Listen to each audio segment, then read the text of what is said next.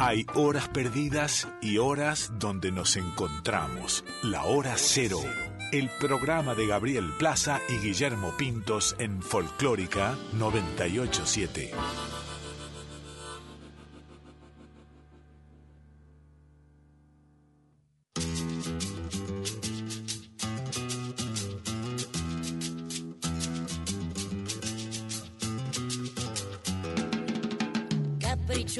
La reina del plata colecciona amores que te matan. Goyeneche, Troilo, Maradona, Macedonio, Borges, un idioma que Valverde como este destino. Gambeteando Piña, Nicolino, Soseladia, Inaz, Aranchorena, el peine de Ringo Bonavena. Buenos Aires, vos quién sos, la que me hace llorar, la dueña de mi amor.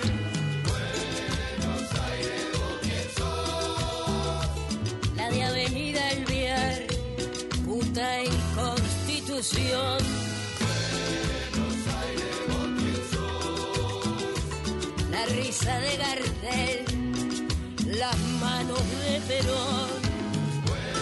Buenos Aires, vos quién sos. Lisandro y yo en un bar, Narciso el mostrador.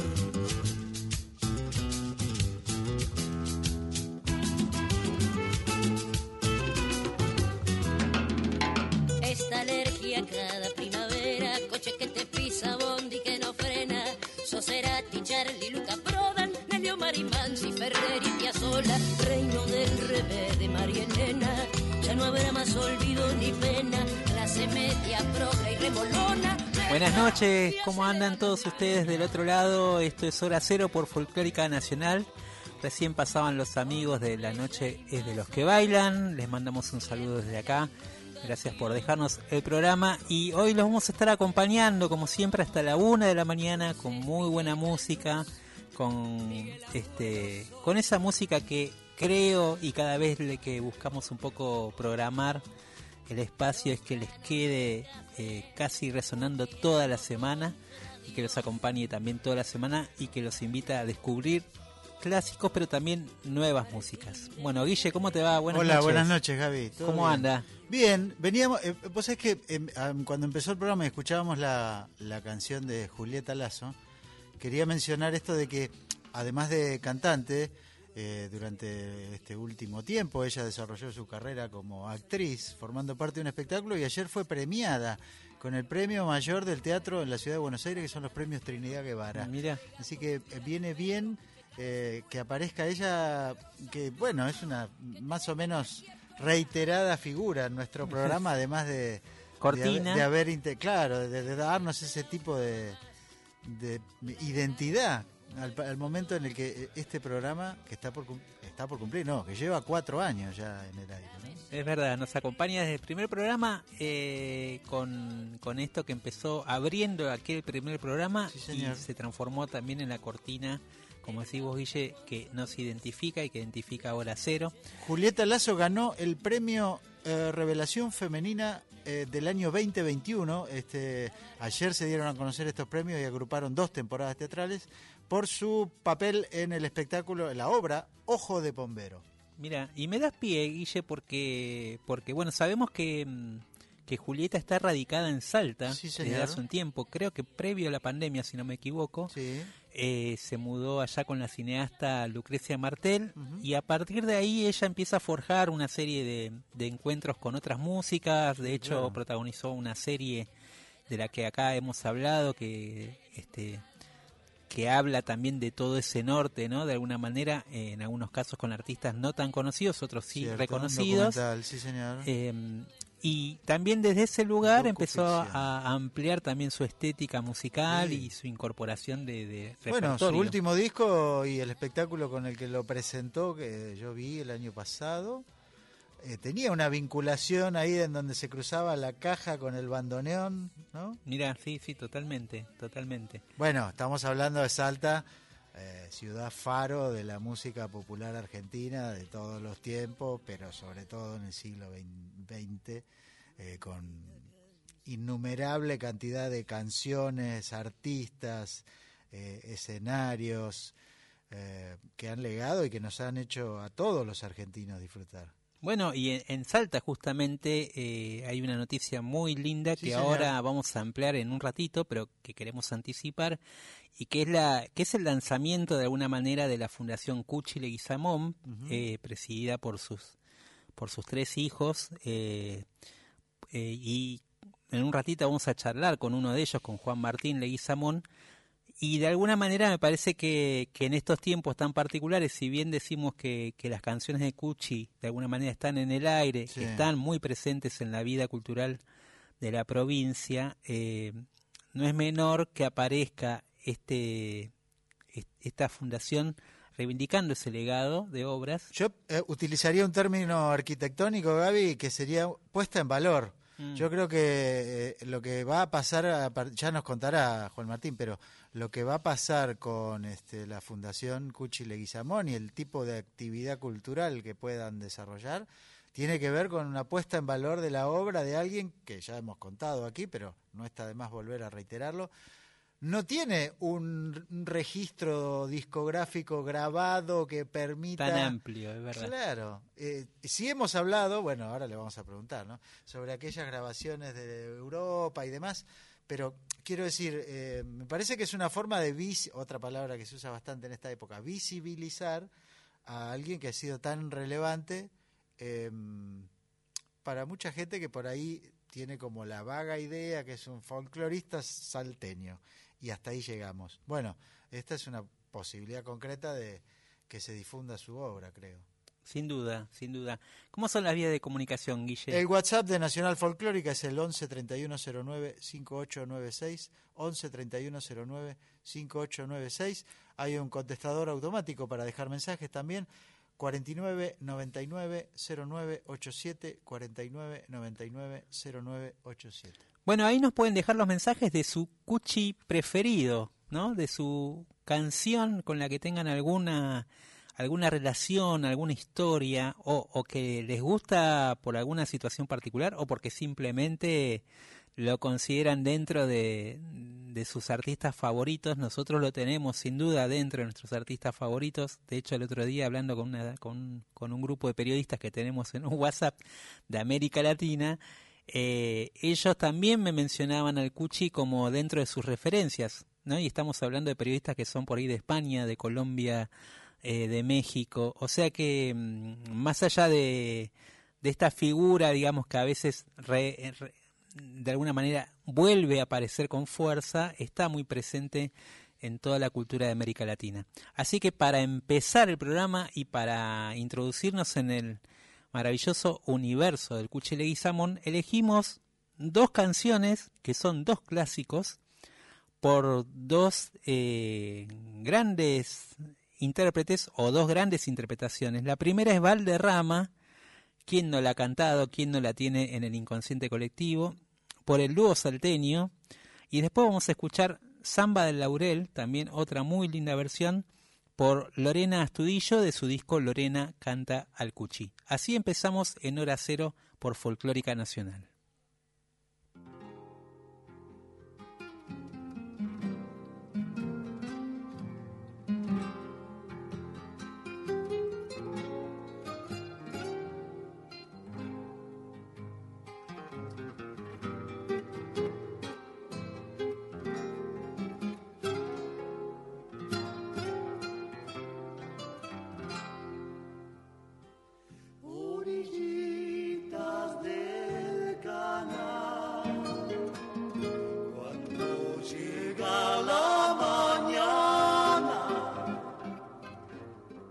Sale cantando la noche desde lo de Valderrama. Sale cantando la noche desde lo de Valderrama. Adentro puro temblar el con la maguana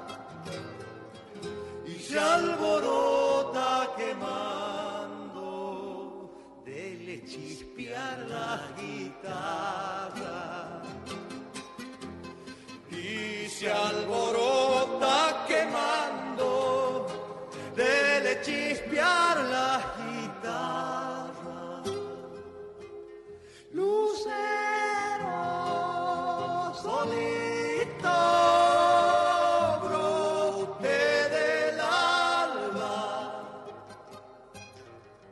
¿dónde iremos a parar si se apaga Valderrama?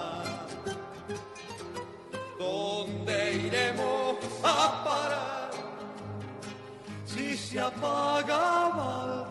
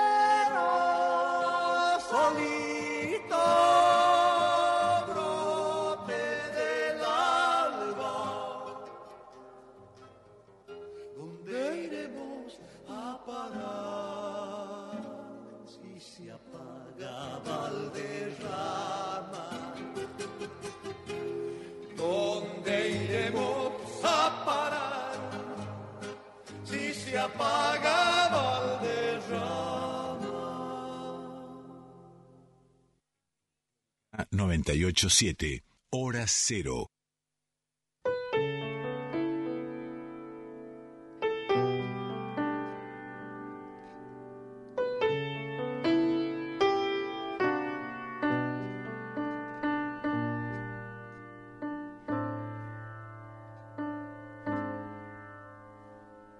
Si lo verde tuviera otro nombre, debería llamarse rocío. Si pudiera crecer desde el agua laurel, volvería la infancia del río. Si pudiera crecer desde el agua laurel, volvería la infancia del río. En lo verde laurel de tus ojos, el misterio del bosque se asoma y la vida otra vez vuelve flor de tu piel bajo un sol de muchacha y aroma. Y la vida otra vez vuelve flor de tu piel bajo un sol de muchacha y aroma. Déjame en lo verde celebrar el día, porque por lo verde regreso a la vida. Yo muero para volver, juntando rocío en la flor del laurel. Yo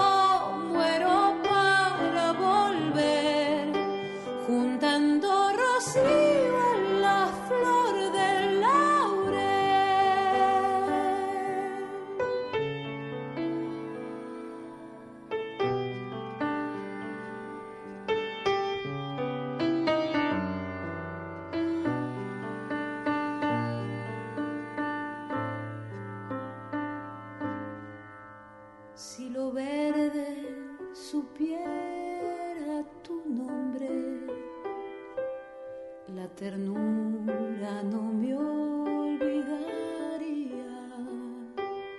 porque viene de vos, puro y simple el verdor, como el simple verdor de la vida, porque viene de vos, puro y simple el verdor, como el simple verdor de la vida.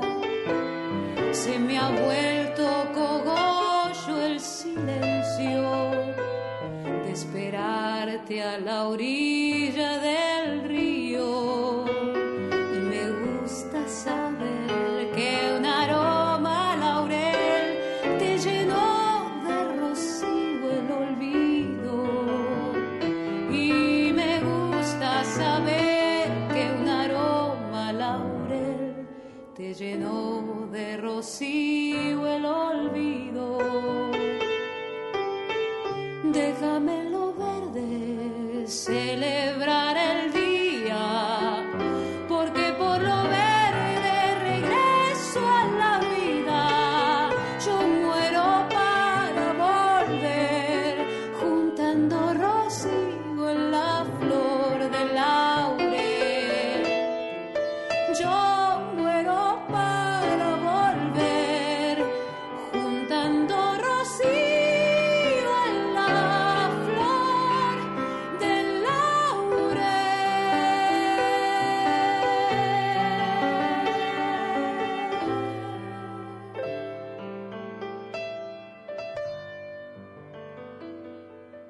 La vanguardia es así, hora cero.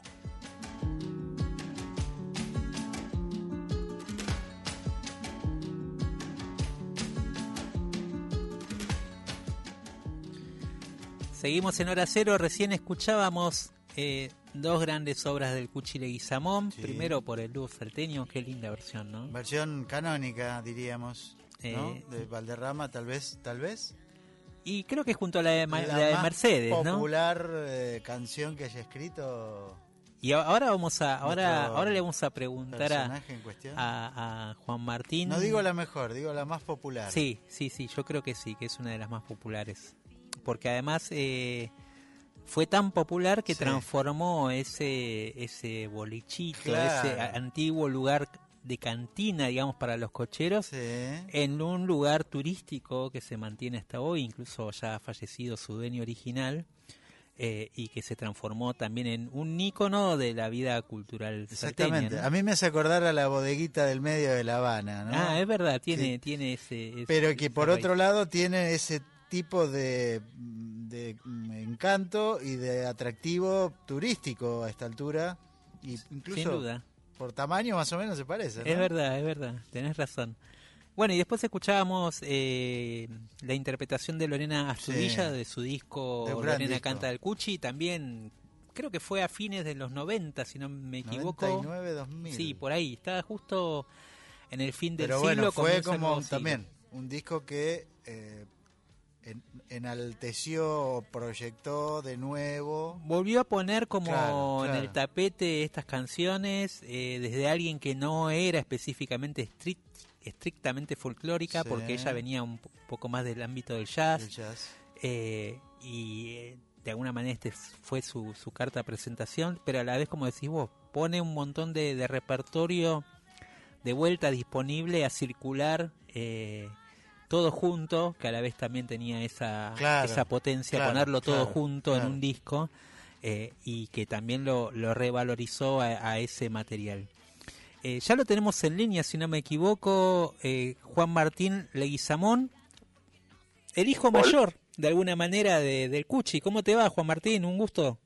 Hola, ¿cómo están? Mucho gusto, un gusto escucharlos. Escuchaba que estaban hablando de Valderrama, sí, señor. Eh, y que la com- y lo comparaban con la bodeguita del medio. Bueno, eh. Eh, son son como otras latitudes, pero bueno, eh, la bodeguita del medio en un, en un país un poco eh, raro para nosotros y distinto, sí. Y Valderrama en en una posición bastante extraña. El Cuchi, cuando tocaba la tamba de Valderrama hacía una referencia a una copla que le habían hecho para, para componer la anti-Valderrama, miren ustedes. Ah, mirá vos. Y la copla decía: yo lo he visto a Valderrama en su boliche a deshora, cantándole al carnaval con caja registradora.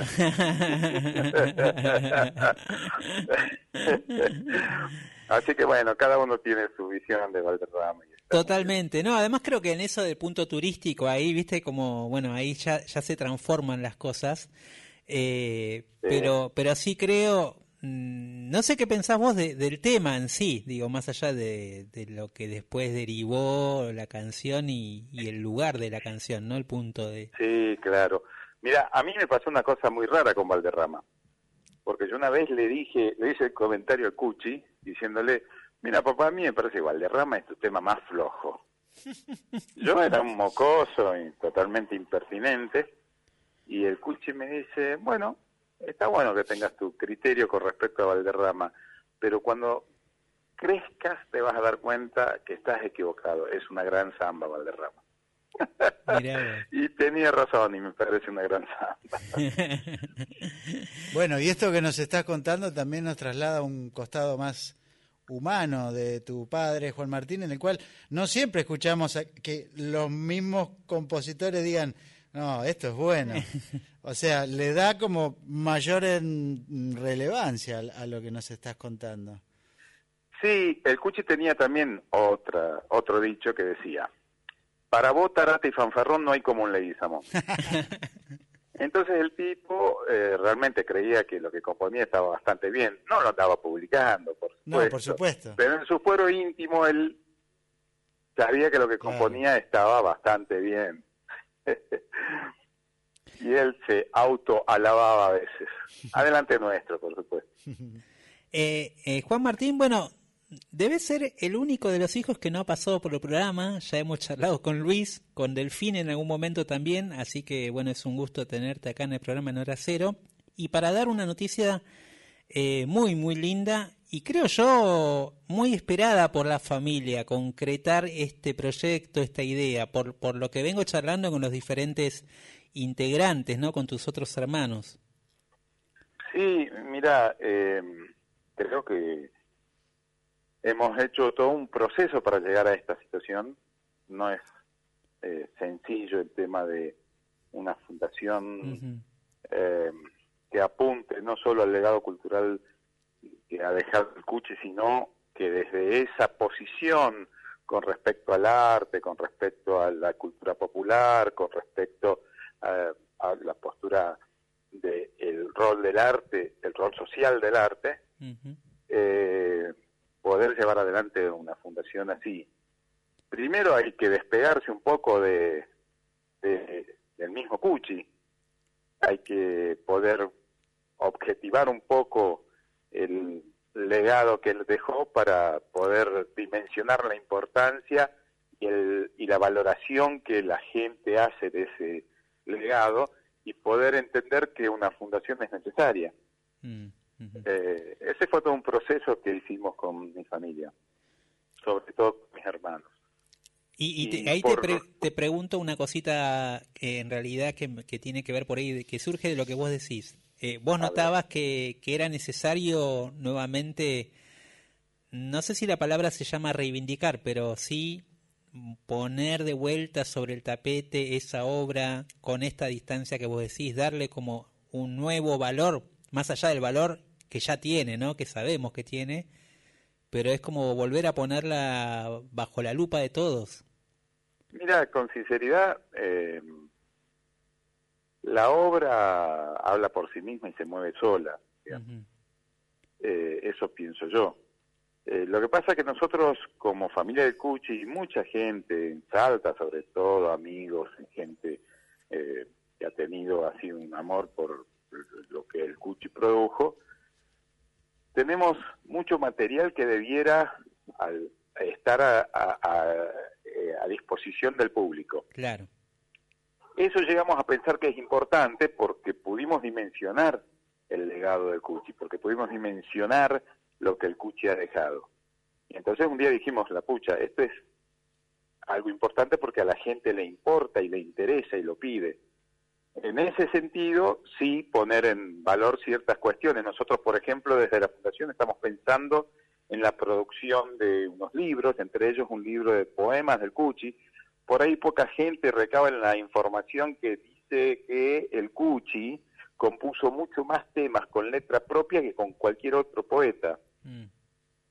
Eh, el Cuchi también era un poeta. Es más, el Cuchi en la década del cuarenta, principios, fines de los treinta, que vivía en, en La Plata estudiando abogacía, tal vez por una cuestión nostálgica o no, pero bueno, se puso a escribir mucha poesía. En La Plata conoció poetas y conoció, se, se nutrió en un ambiente también eh, vinculado a las artes y sobre todo a la literatura. Ahí lo conoció a Rafael Alberti, por ejemplo. Mm, Entonces, bueno. eh, el Cuchi fue un poeta además. El Cuchi era un extraordinario cocinero. Él decía que su primer profesión era la de cocinero, no la de músico ni la de abogado. Eh, y entonces tenemos ganas de sacar un libro de recetas del Cuchi. Qué bueno. Eh, además del libro de, de la poesía del Cuchi. Que la poesía inclu, incluye letras e incluye poemas que no fueron musicalizados. Claro. Eh, también eh, el Cuchi... Eh, Eh, fue dejando una cantidad de, de, de, de material que no, eh, no está ni sistematizado ni está a disposición. Y vemos que la avidez de la gente por todo ese material es importante. Mm. Y eso hace que el legado del Cuchi sea importante. Mm. Entonces estamos pensando en lo que hemos firmado con la provincia de Salta, que es un convenio para la creación del archivo Cuchi Leguizamón. En ese archivo vamos a empezar con todo el material que tiene la familia, desde correspondencia a fotografías. Qué bueno. Eh, y con ese material vamos a, a generar la base de ese archivo y sabemos que hay mucha gente que va a acercar otros materiales para que sean parte de un archivo que facilitará el acceso a todo lo que se necesite sobre el Cuchi. Maravilloso. Creemos, creemos que es también eso importante. Por esto que te decía, porque la gente lo reclama y lo siente importante. Eh, Pero la Fundación no es solamente eso, ni siquiera intenta hacer una reivindicación, ni una puesta en valor, ni un ordenamiento de lo que el Cuchi nos ha dejado. La Fundación desde una posición con respecto al arte, intenta eh, producir espacios para la cultura popular, Para, para espacios colectivos, espacios de transformación de la realidad, porque para eso tiene que servir el arte. Eh, intenta mostrar lo que se hace con la propuesta artística del Cuchi hoy. Hay mucha gente que hace música y que no tiene espacios porque no son eh, de festivaleros, porque no son comerciales, por lo que sea, por lo que le pasó al Cuchi mismo, y que necesitan espacios para expresarse, y entonces estar en esos lugares, y además generar formación, capacitación, eh, trabajos con impacto social. O sea, la Fundación, desde una posición que el Cuchi supo ir definiendo, eh, pretende trabajar en muchos ámbitos de la cultura, eh, de la cultura popular en el norte y en el país.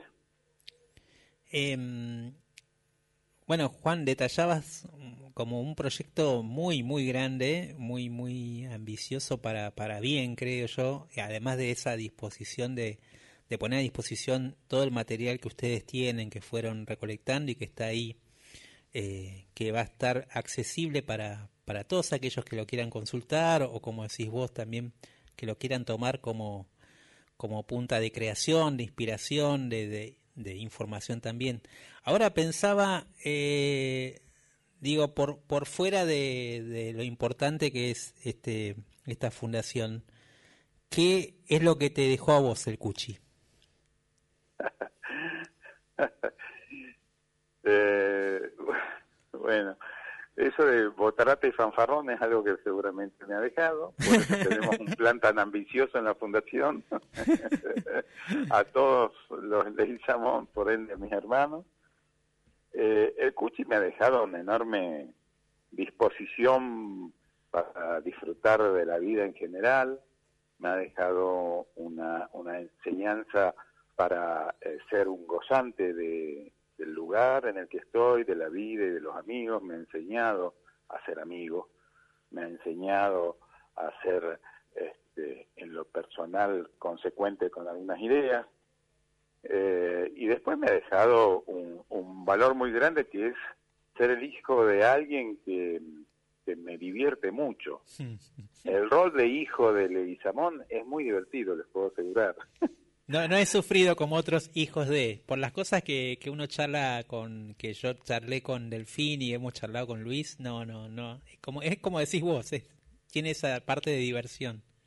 Sí, me parece que sí. Y eso es un, una cosa importante. Y además me ha pasado que el Cuchi ha sido un poco la oveja negra de la familia y ha roto con ciertos esquemas. E hizo un trabajo por nosotros y hoy a nosotros nos permite pararnos en otro lugar. Si no, anda a saber, seríamos por ahí unos opas salteños eh, con, con bastante pocas eh, ideas y bastante poca posibilidad de disfrutar de la vida, digamos. Claro, claro, claro. Eh, bueno, Juan, lo van a presentar esto este viernes en Salta, eh, ¿no? ¿Ya se están yendo para allá o no sé si ya de hecho estás allá? O estás sí, aquí? yo...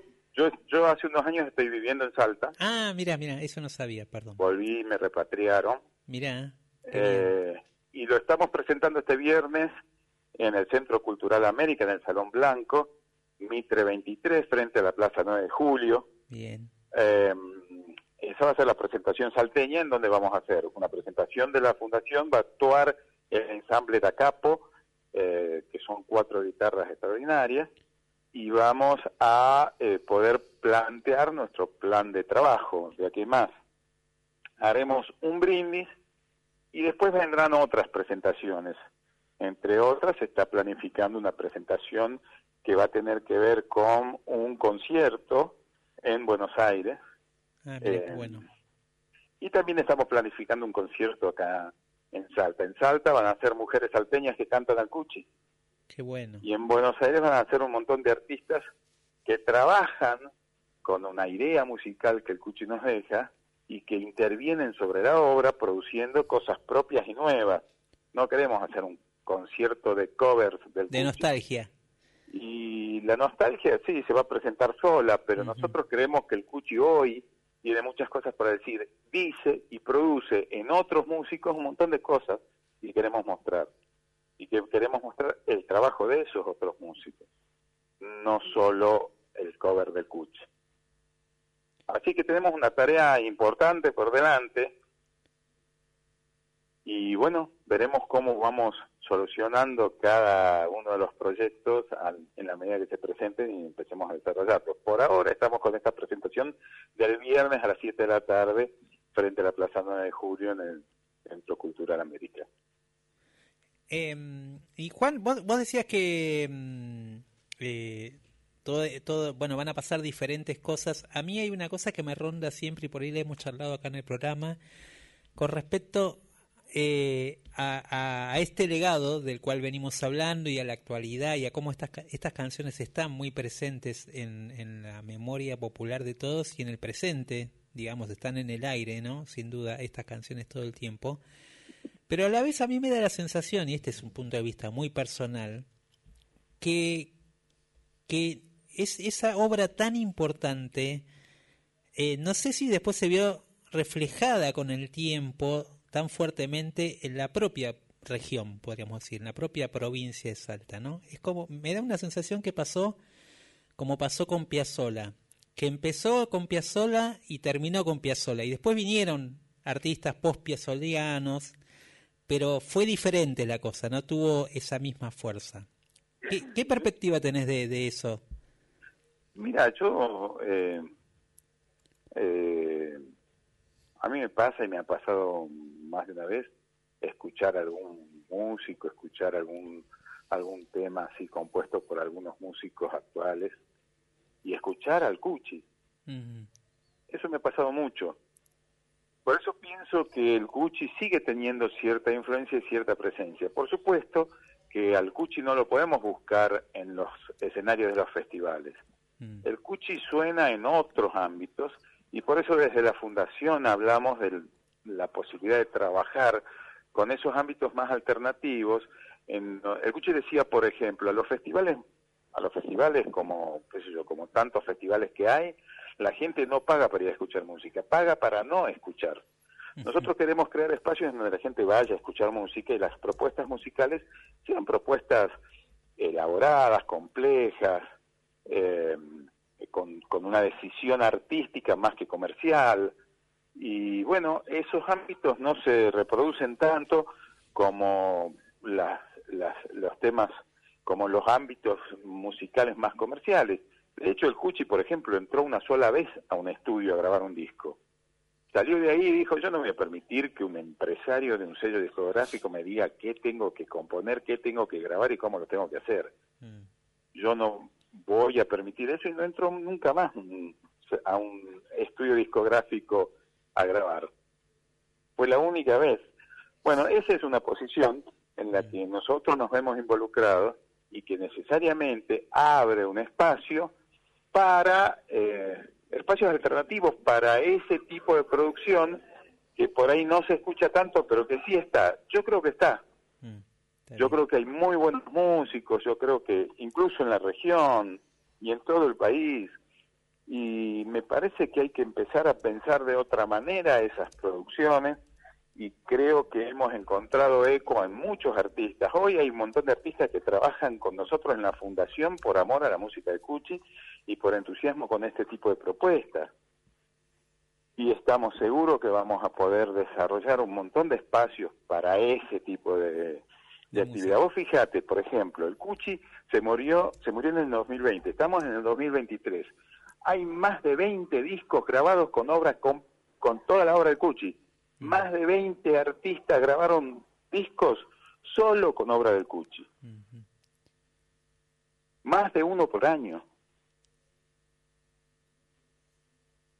Eso puede parecer un poco extraño, pero es algo que ocurre. Extraño al oído que no escucha habitualmente ese tipo de cosas, porque nos está de alguna forma vedado escucharlo, porque lo que se escucha es otra cosa. Sí. Pero vos imaginate más de un disco por año, de artistas del jazz, del rock, de artistas nacionales, internacionales. El disco de Juan Falú y Liliana Herrero es un ícono en ese sentido. Recién hablabas de Lorena Astudillo. Dos discos grabó Lorena Astudillo con toda música de Cuchi. Sí, sí, sí. sí. Eh, no, y todos Quique los discos Sinesi, que... que... Quique Sinesi le grabó dos discos solamente con música de Cuchi. Sí, Guillermo Klein. No, no, en, en ese sentido sí. Yo lo, yo lo pensaba más en, en el, como ubicado más en Salta, pero eso es una cosa que pienso más. Bueno, eh... en Salta, en Salta, las bandas de rock de Salta rindieron un homenaje y grabaron un disco completo con música del Cuchi. Qué grande. Por ejemplo. Vos sos salteño, ¿verdad? No, hijo de salteños. Hijo Na, de nací salteños. En Buenos Aires, pero soy hijo de salteño. Bien, bien. Pero sí, no, no, sí. Te, te pregunto porque seguramente conoces Salta. Sí, sí, conozco. conozco eh, bastante. Pero en Salta hay cierta ingratitud con respecto a sus músicos. No es el caso del Cuchi. Mm, mm. Yo creo que al Cuchi se lo valora bastante, se lo interpreta bastante. Y bueno, por ejemplo, ese disco que te estoy diciendo, pero y no viene del ámbito del folclore, sino del rock en claro, Salta. Claro. Pero eh, hay otros músicos con los que se ha sido bastante ingrato. Mm. Eh, no quiero no quiero abundar en nombres, pero la realidad es que este año se cumplen cien años de Coco Botelli y cien años de Eduardo Falú. Cumplirían cien años esos músicos. Yeah. Maravilloso. Y la verdad que bastante poco se habla de ellos. Bueno, con el Coco tuve la suerte de hablar la última vez que fui, va, la última vez no, la, la, la única vez y la única posibilidad que tuve de verlo al Cuchi en el año noventa y ocho fue.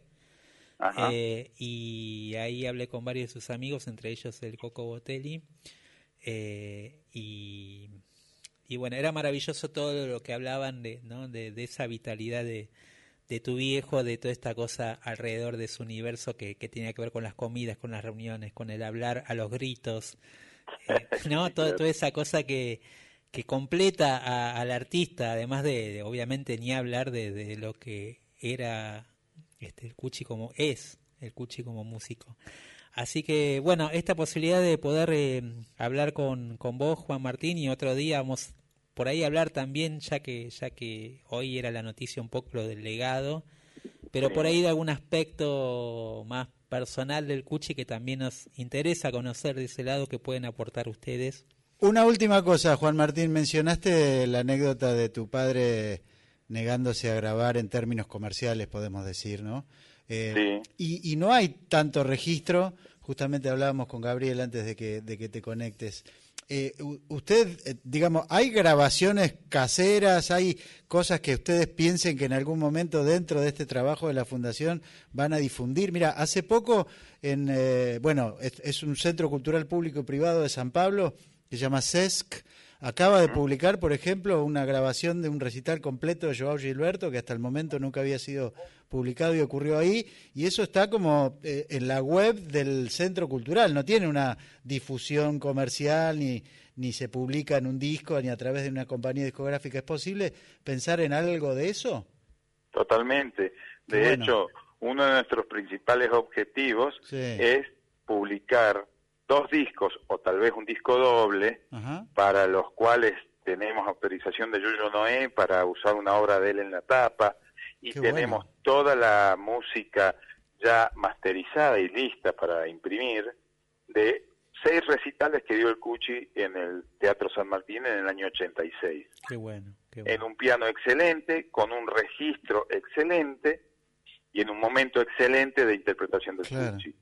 Ahí tenemos la frutilla de la torta, y tenemos un montón de obra eh, muy interesante. Por ejemplo, recién hablaban de Valderrama.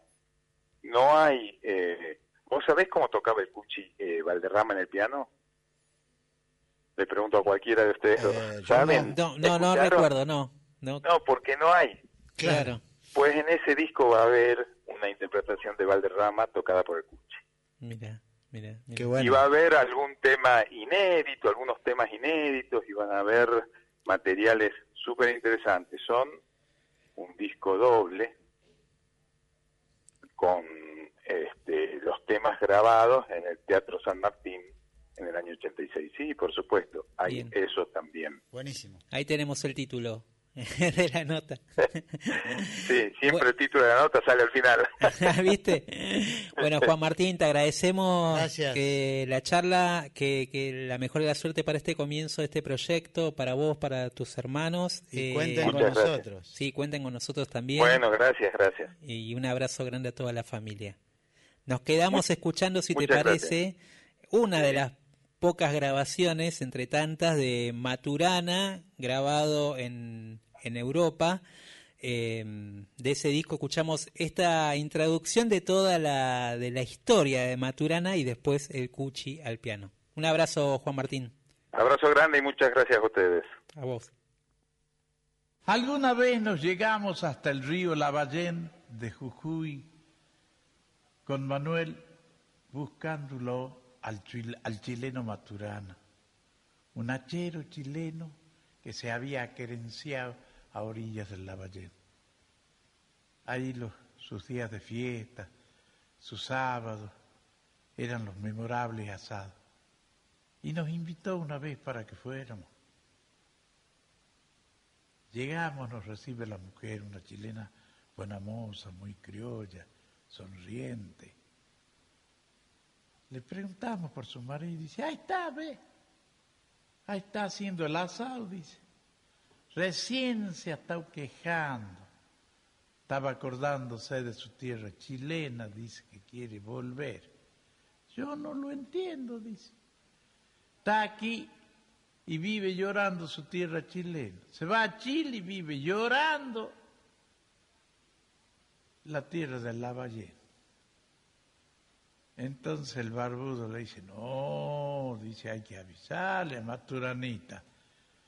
Con la tierra no caben dos amores. Se puede querer a dos tierras, pero cada una a su tiempo, dice. No hay que armar entreveros, si no va a sufrir mucho, dice. Y se reía el barbudo. A todo esto llegó Maturana, un hombre criollo fabuloso, un chileno increíble. Y yo lo veía, el barbudo, que anotaba algunas cosas. Entonces, cuando salimos después, le dimos un abrazo, nos despedimos. Ya la he hecho a la letra, dice. ¿Qué decía en la letra? Dice, el que canta es Maturana. Vivía cantando el chileno. El que canta es Maturana, chileno de nacimiento. Anda rodando a la tierra con toda su tierra adentro. Andando por estos pagos, en Salta se ha vuelto hachero. Si va a voltear un quebracho, llora su sangre primero. Chilenito hay desterrado, en el vino que lo duerme, dormido llora su pan.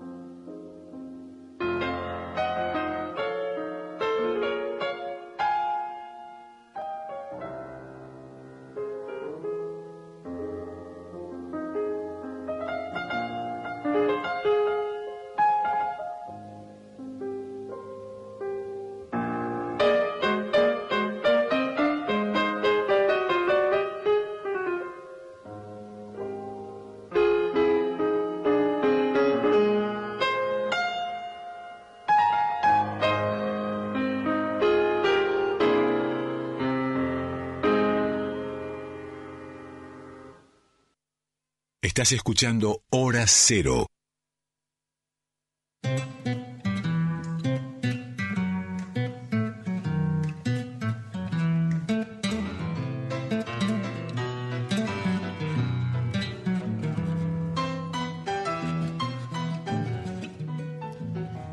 Escuchábamos recién al Cuchi Leguizamón haciendo en el piano su versión de otro clásico, Maturana. Qué interesante lo que nos contó su hijo sobre Valderrama tocada al piano, que no nadie ha escuchado salvo es ver, ellos. Es verdad, es verdad, es verdad. Maravilloso. Justo que eso, hablábamos, ¿no? de... Una joyita, una sí. joyita. Ya da ganas de escucharlo. Ni hablar. Ni ya hablar. da ganas de escucharlo. Y también de eso que contaba, ¿no? De esta... De, de este registro de... en vivo, sí. que, que se sabía que andaba circulando esa cinta hace mucho tiempo.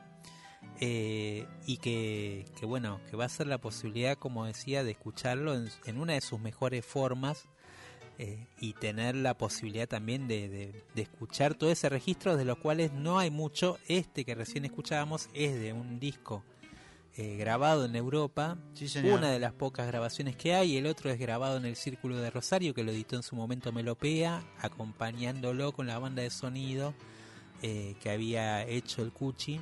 Y en ese momento eh, era un ciclo que lo organizaba el pianista Manolo Juárez. Claro. Y, y bueno, esos son los pocos registros junto a algunas grabaciones primeras. Eh, estoy pensando acompañándolo al Dúo Salteño, algún registro en vivo que hay en vinilo, pero no mucho más. La verdad que es poco el material, así que la posibilidad de seguir...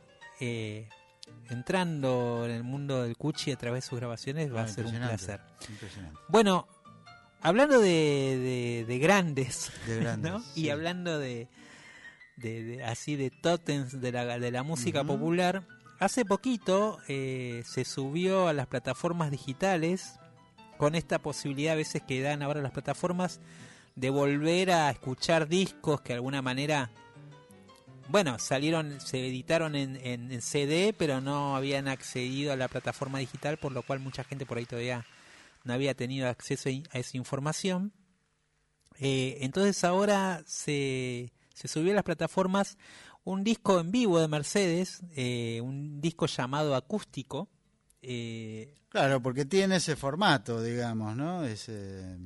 Parecería una redundancia, pero cuando ya, Guita- cuando ya... Guitarra, bombo y voz. Sí, ¿no? sí, sí, sí. Pero yo creo que estaba la formación histórica de ella, claro. porque porque ahora que me acuerdo ese concierto lo vi, piano, fue en el Teatro guitarra, Ópera. Guitarra, ¿no? eh, sí, pero era un acústico más de nombre, podríamos decir, porque ya era acústico. Bueno, poco, ¿no? Claro, pero digamos que pero era con su formación la etiqueta habitual. Acústica eh, a partir de los recitales estos que generó M T V en los noventa. Claro, era como una parte de una forma, un formato, digamos. Exacto, y le, le, le dio otro atractivo al, al formato que de por sí, en este caso, como y vos es, decís, es como salvo en algunas situaciones, en general, el, el grupo que acompañó históricamente a Mercedes fue acústico. Por y, llamarlo, sin enchufar. Es, es verdad, y bueno, y este fue un disco grabado en vivo en el dos mil dos, me acuerdo de esas presentaciones sí. en el Teatro Ópera, eh, con, con una Mercedes eh, en un buen momento sí, claro, claro. ¿no? interpretativo, después, eh, si no me equivoco, iban a venir los, los como los diferentes momentos de... de situaciones por enfermedad, sí, ¿no? Pero cierto ese silencio. Es un momento, es cierto lo que decís. Pero este es como una previa a eso, de alguna manera. Claro, es, es el inicio del nuevo siglo, donde todavía ella estaba en, con mucha en buena actividad. Forma artística, digamos, sí, sí es cierto. Sí, sí. Eh, ¿Qué cosa eso? Porque hoy día cobra otro significado y la verdad es que en aquel momento yo estaba pensando, yo la vi muchas veces, pero no todas las veces que vos la viste seguramente. Y como tantos, ¿no? Que decía, hoy toca Mercedes Sosa. Ah, bueno, no, pero... No, hoy no voy. Hoy tengo que ver otra cosa. Me quedo a ver Los Sopranos en mi casa. ¿No? Hay una, hay una lógica que, que, que lamentablemente que existe. Total. Eh, con cualquier artista. Me ¿eh? estaba acordando con Spinetta lo mismo, ¿no? ¿Cuántas veces tocaba? Y yo decía, no, Spinetta, no. Ya sí. estaba. ¿Y ahora que no está? ¿Qué hacemos? Sí, por, por eso creo que, que es importante ir a ver a... Sí. a Por, por lo menos, no solo a la bueno, gente nueva, no solo ir a ver los shows no, nuevos. Gaby, va a venir Caetano Veloso a cantar con ochenta años a Buenos Aires. ¿Quién te dice que no sea la última vez? Claro. Por ejemplo, ¿no? Eh, en eso pienso. Sí. Sobre todo para, en nuestro caso, que tenemos como, bueno, la gimnasia y la hasta la facilidad, ¿no? Pero bueno, yo lo recomendaría como experiencia. Hay tantos artistas así que... Yo tocan creo que por ahí y se pierden. Todo, ¿no? Todos los grandes íconos que uno puede ir a ver, digo por una cuestión de edad y esto generacional, digamos, no importa la edad que tengas, no importa el gusto musical que tengas, total, yo los iría a ver. Total. ¿No? Como una total. Experiencia Lito de... Nevia. Totalmente. Por ejemplo, ¿no? Toca, ¿no? To... de vez en cuando toca, claro. Tiene una banda. Sí, porque bien, después no, con el diario de mañana, cuando dice y empieza y salen todos ¿no? los perfiles, qué grande Lito Nevia, oh, no, sí, no fui a verlo por, por vago. Eh, así que sí, recomendamos. Y este concierto, por suerte, por suerte fui a verlo. Claro. Eh, y, y me trae lindos recuerdos de La Negra. De hecho, acá hay una versión también de, de su clásico Polleritas, que era con el que cerraba sí, siempre los conciertos sí. en aquella época. Pero vamos a escuchar acá otra otra Mercedes. Uf, tremendo. Eh, Grisel. Tremendo, Grisel tremendo haciendo este tangazo. Eh, escúchenla, por favor. Grisel se llama.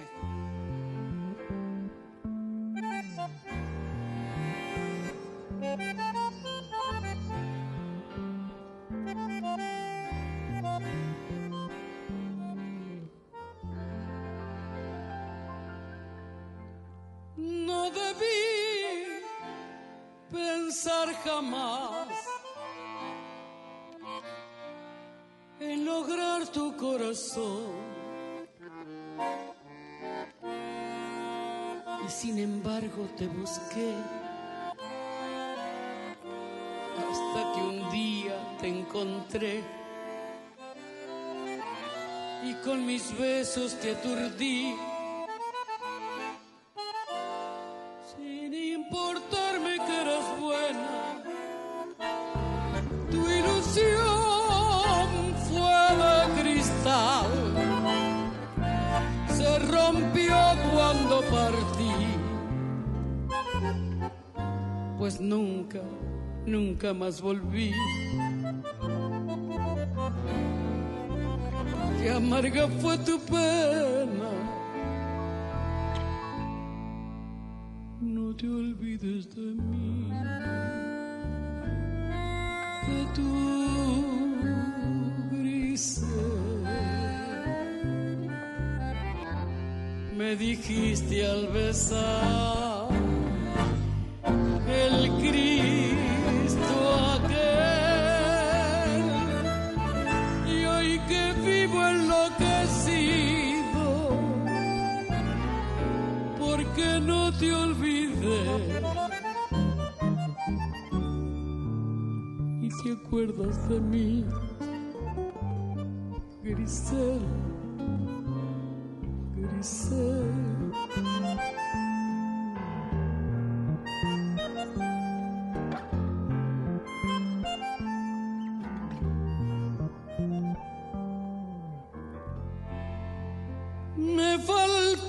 Después tu voz y el calor de tu mirar, y como un loco te busqué, pero ya nunca te encontré, ni en otros besos me aturdí. Mi vida toda fue un engaño. ¿Qué será, Grisel, de mí? Se cumplió la ley de Dios, porque sus culpas ya pagó. ¿Quién te hizo tanto daño? No te olvides de mí, de tu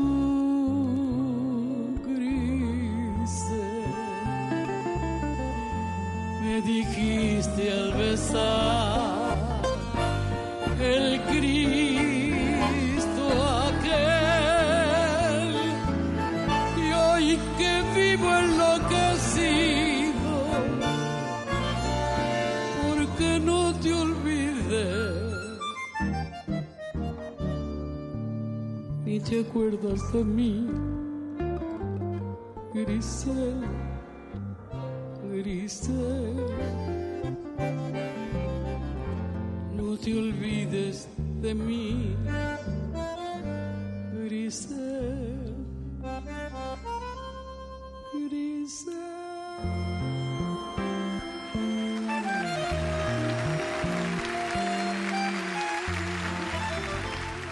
Hora cero, porque en algún lugar a esta hora alguien está creando nueva música.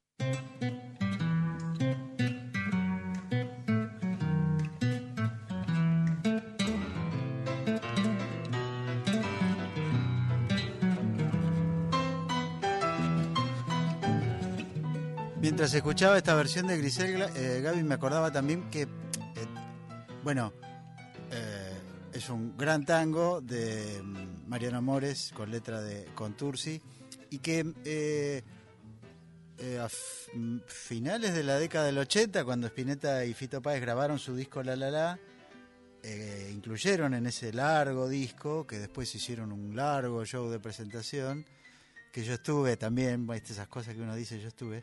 Eh, y yo creo que de alguna forma, un poco como el tema de lo que hablábamos con, con Cuchi Leguizamón, Eh, y como por ejemplo el disco de Lorena Astudillo reactualizó la vigencia de su obra cuando todavía él estaba vivo, por ejemplo, uh-huh. Pero ¿cuánta gente sabía que estaba vivo? Cuchi Leguizamón cuando ella graba ese disco, por ejemplo, ¿no? Este, el hecho de que Spinetta y Páez, haciendo un disco que en aquel momento era como el encuentro de un gran patriarca y un alumno aventajado de rock argentino, este, que se juntaban para hacer un disco, qué sé yo, en una época donde había como esos proyectos dando vueltas, eh, incluyeran este, este tango, lo trajo y lo introdujo. De hecho, yo tomé, creo, cabal idea y... de qué tango era, qué decía la letra y quiénes lo habían escrito, porque fui, era un adolescente que fui a ver un recital de músicos de rock, que lo cantaban, ¿no? Este, bueno, todo eso en un, una obra muy importante. No en vano el hecho de que Mercedes la haya grabado o la haya incluido en sus shows es también como un certificado de calidad. Sin duda, sin duda. Y además, como decís vos, eh, un gesto que de alguna manera... tanto Spinetta como Fito Páez posteriormente va a mantener, ¿no? Ese ese ese gesto cultural o sí. Ese guiño hacia las otras músicas populares eh, o hacia géneros tan importantes en su vida y en su educación sentimental como fueron el tango y el folclore. Total. De hecho, muchas de las canciones, y acá eh, lo, lo reflejamos en diferentes versiones de diferentes artistas, muchas de sus canciones tienen sin duda ese ingrediente eh. tanguero, a veces un aire de tango, eh, pero en este caso puntual es un compositor, digamos, que ha dejado obra, digamos, tanguera, ¿no? Eh, Carabelas de la Nada, por ejemplo. Bueno, por ejemplo, Ámbar Violeta, eh, unos cuantas de ese momento, porque además estamos hablando ni siquiera esta idea... bastante infantil de relacionar al tango con la edad, digamos. Eh, eh, estábamos hablando del año ochenta y seis, eh, Fito Páez era un jovencito de menos de veinticinco años eh, y, y Spinetta era un músico de rock ultramoderno, digamos, eh, que estaban en, en, como en la cresta de su... De, y de hecho se juntaron como para plasmar ese tipo de... vigencia creativa uh-huh. que tenían, eh, hicieron un disco doble, eh, compusieron juntos e incluyeron esta versión de este tango también, ¿no? Otro día lo podemos escuchar. Sí, bueno, pero ahora vamos a escuchar sí. otro tango de... Sí, señor, de, hablando de, de Roma. Fito, ¿no? Sí, claro. Eh, decíamos recién, mencionábamos Carabelas de la Nada, un tema que tiene también sus versiones tangueras, si no me equivoco, hay una versión muy buena de Carabelas de la Nada por el... Eh, conocido Cucuza Castillo, claro. con este con otra agrupación tanguera. Hay, hay muchas versiones de, de, de este tango Carabela de la Nada. Sí. Bueno, está la versión original eh, en el disco Ciudad de Pobres Corazones, ¿es? ¿O, eh, eh, ¿o es Tercer Mundo? En Tercer Mundo. En Tercer Mundo. Que sí. Era un disco bastante para arriba, digamos, y sin embargo esta canción que... Eh, lo que cuenta, digamos, ahí tiene una fotografía del, del tipo en, en carne viva. Él se está...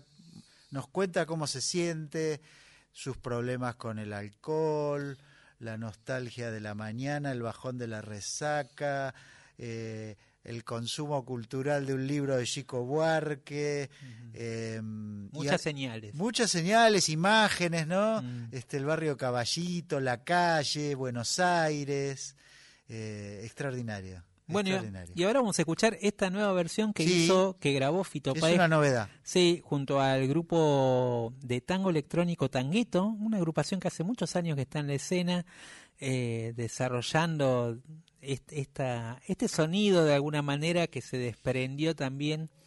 Total, eh, que sintonizó que una sintonizó música urbana con otra música con otra, urbana. Claro, totalmente, y que bueno, que ha tenido exponentes como, como acá lo mencionamos, como Bajo Fondo, Gotan sí, Project, de sí. proyección internacional, pero en el caso de, de Tanghetto viene haciendo un camino súper interesante en esto sí. de recuperar ese sonido eh, electrónico, pero más orgánico, más no, intimista incluso también. Incluso habiendo pasado la moda, digamos, totalmente. En algún momento la hubo, y ellos se mantienen, de hecho este disco nuevo tiene...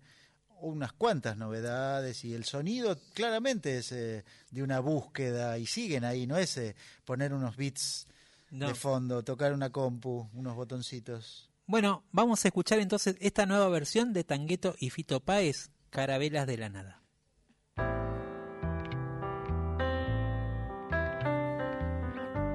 Lo del tango es una idea, lo del tango es una idea que me toca aunque no quiera.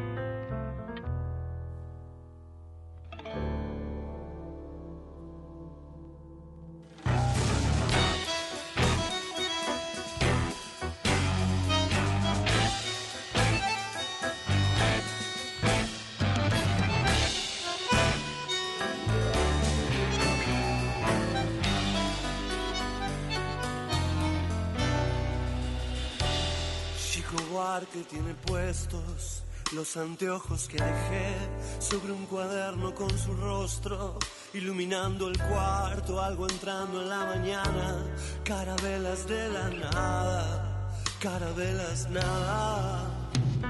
Choclan, se hacen trizas en el aire, lo del tango es una idea que me toca aunque no quiera. Una chica sube un taxi, Caballito, Buenos Aires, muere un tipo en Mataderos, un balazo en un aguante. Y esto no deja de ser una canción desde el alma. Sol que me calma.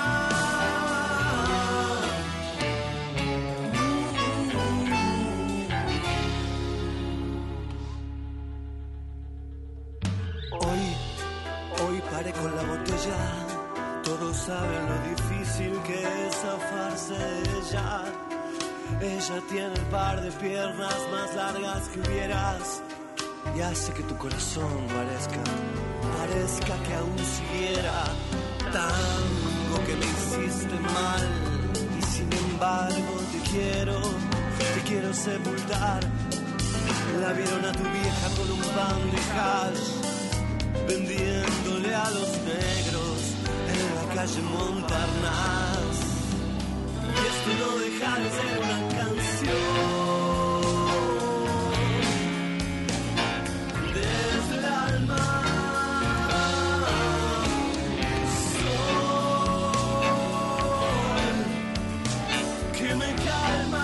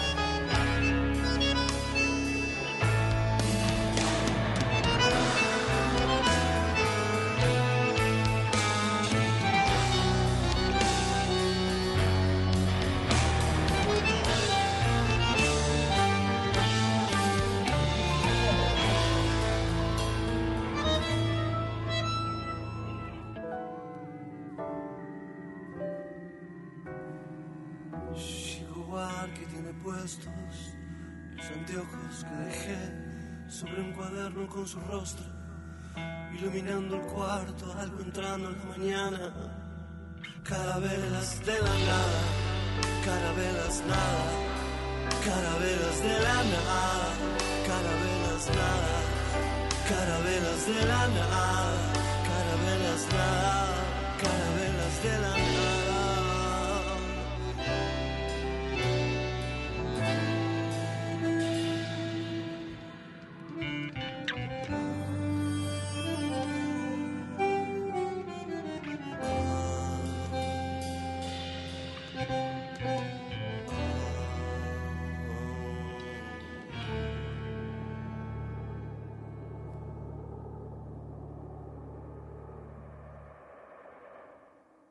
La vanguardia es así, hora cero.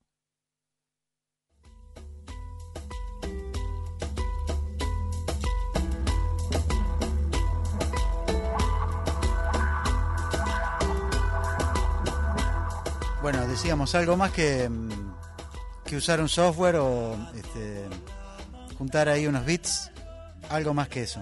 Sí, sí, sí, y, y creo que, que nos viene bien esta, este pase que nos hizo el grupo Tanghetto en ese ámbito más donde la de la música de la ciudad, la música urbana se funde con una música urbana cosmopolita del sí. siglo veintiuno como, como es la electrónica o, o en todo caso diferentes herramientas digitales para entrar eh, en un viaje que les proponemos y descubrir de alguna manera un mundo sonoro que se viene desarrollando dentro de la escena musical del folclore hace muchos años, sí, podríamos decir ya... Con el la, inicio de, con este, el siglo, inicio de ¿no? este siglo, sin duda.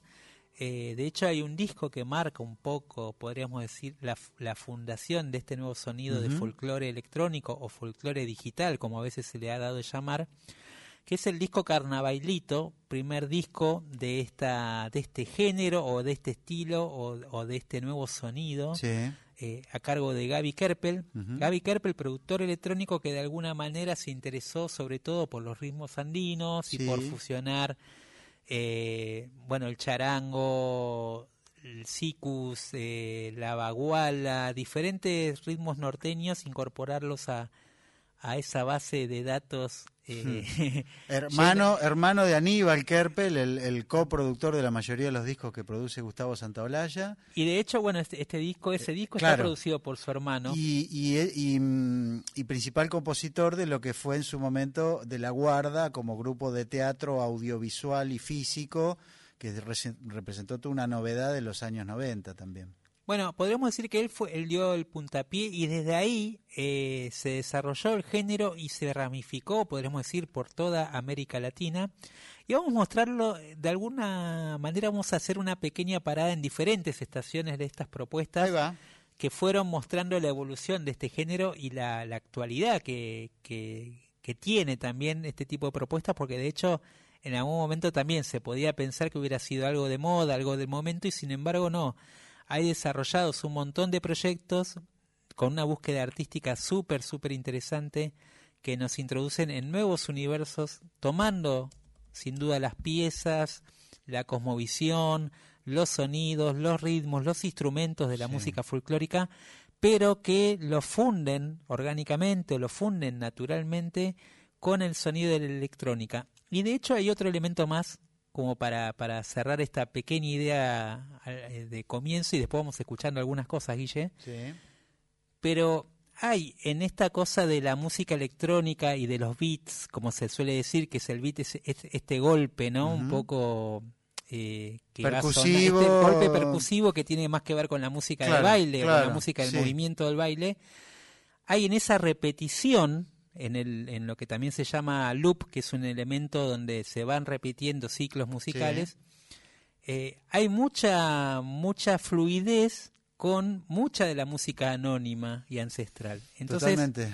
En esa, en esa, iba, en esa decir, cosa natural, sí, ahí claro. hay un, hay un y, un y la cosa de, de, cósmica, digamos, de el tipo de, de trascendencia y de... Eh, y lo decir? ritual. Claro, y relación con el paisaje y la naturaleza, uh-huh. aún tratándose de una música concebida desde una máquina, eh, hay un punto de unión en eso, porque de alguna forma la música electrónica, en alguna de sus variantes, claro. este, transmite esa misma búsqueda, ¿no? Claro, como de, de hecho, introspección, de reflexión, contemplar el universo, mirar las estrellas, no sé, hay cosas ahí dando vueltas. De hecho, vueltas. vos, vos conocés toda... Tenés mucha, sí. mucha mucha data del, del sí, género electrónico sí, sí. y, como decís vos, no es solamente, eh, el género electrónico no está ligado solamente al baile, no, claro. sino que hay un montón de, de, de subgéneros, podríamos decir, sí, así claro. como nosotros en, en la música popular argentina tenemos dentro de cada, sí, señor. Eh, cada sí, género, señor. hay subgéneros. Bueno, en la música electrónica pasa lo mismo y, y hay sonidos electrónicos, como decís vos, que trabajan esta cosa más de atmósfera, ¿no? Sí, claro. Eh, y de elementos que, bueno, que de alguna manera muchos de estos productores eh, nuevos o de estos músicos nuevos han incorporado Totalmente. ese, ese sí. viaje más musical y más contemplativo, incorporando también los ritmos folclóricos. Bueno, lo primero que vamos a escuchar sí. es un, una novedad. Una novedad, Una sí. novedad eh, de un proyecto del productor... Eh, Mati Zundel, que, cuyo, podríamos decir, alias artístico o, o nombre artístico sí. es Lagartijeando, eh, y que de alguna manera hace un proyecto súper original con el coro Toba Chelalapi de Chaco. Eh, el coro com, de alguna manera, es como, como una especie de institución en la música chaqueña, por recu- recuperar de alguna manera todos la, los instrumentos, los ritmos, eh, los cantos originarios del pueblo com Y lo que hace Mati Zundel es expandir todavía más ese universo y llevarlo también a otros oyentes, otro tipo de claro. público, que es justamente el público que, que escucha otro tipo de música, no necesariamente el folclore. Eh, y de ese encuentro natural entre el tratamiento más electrónico de Matías Zundel y eh, las voces ancestrales del coro Toba Chelalapi, bueno, se genera este proyecto que se llama Campo del Cielo, un E P con, con varios tracks, algunos remixados y otros con versiones originales del coro Toba. Escuchamos un, un fragmentito ahí, unos segunditos, para que la gente también lo disfrute.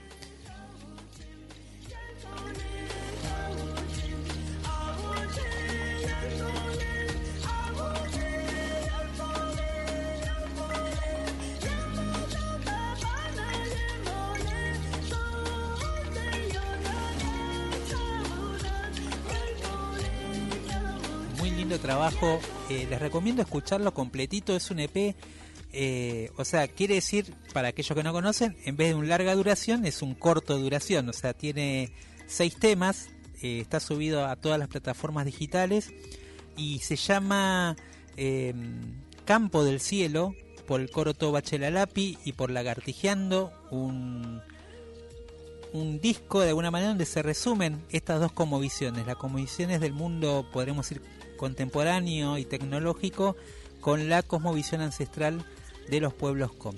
Eh, un trabajo precioso, una pequeña joyita, y, y escuchábamos este ejemplo de fondo que es Canción de Cuna, también eh, una, una bella nana del coro Toba, eh, por la que navega este mundo introspectivo también de Mati Zundel.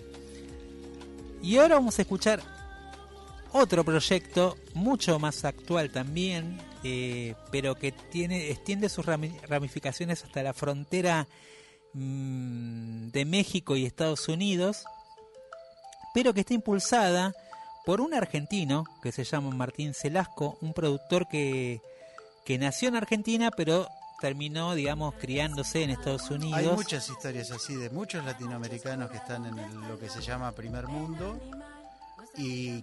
bueno, habiéndose dedicado a la música, encuentran una conexión entre lo que ellos crean o perciben y sus raíces, ¿no? Totalmente, y creo que eh, este movimiento, digamos, de folclore electrónico, si ustedes buscan en diferentes plataformas digitales, van a encontrar hoy por hoy sí, compilados, claro. eh, listas de temas que reúnen artistas que no solo son de Argentina, sino que, como decíamos antes, eh, son... también de América Latina y también de Europa. Eh, sí. O sea que es un sonido global hoy por hoy. Evidentemente. Eh, sí. Y de hecho muchos de estos artistas trabajan mucho más afuera que acá. Sí, claro. ¿No? Pero no, en plena expansión te iba a decir, sí. Además, ¿no? Sí, sí, sí. Y, y además hay otro, otro rasgo también fundamental, y que eh, muchas de estas, de, de estas grabaciones y estas producciones son muchas veces independientes y... a la vez tienen esta posibilidad del intercambio a la distancia entre los artistas. Claro, ¿no? Claro. Eh, un artista que produce algo acá y se lo manda se, eh, se lo manda a otro artista a otra parte del mundo, y de alguna manera se fusionan esas dos culturas. Bueno, y es lo que pasa con muchos de estos artistas. Este es el caso de, de este proyecto, como decíamos, del, del argentino Martín Celasco.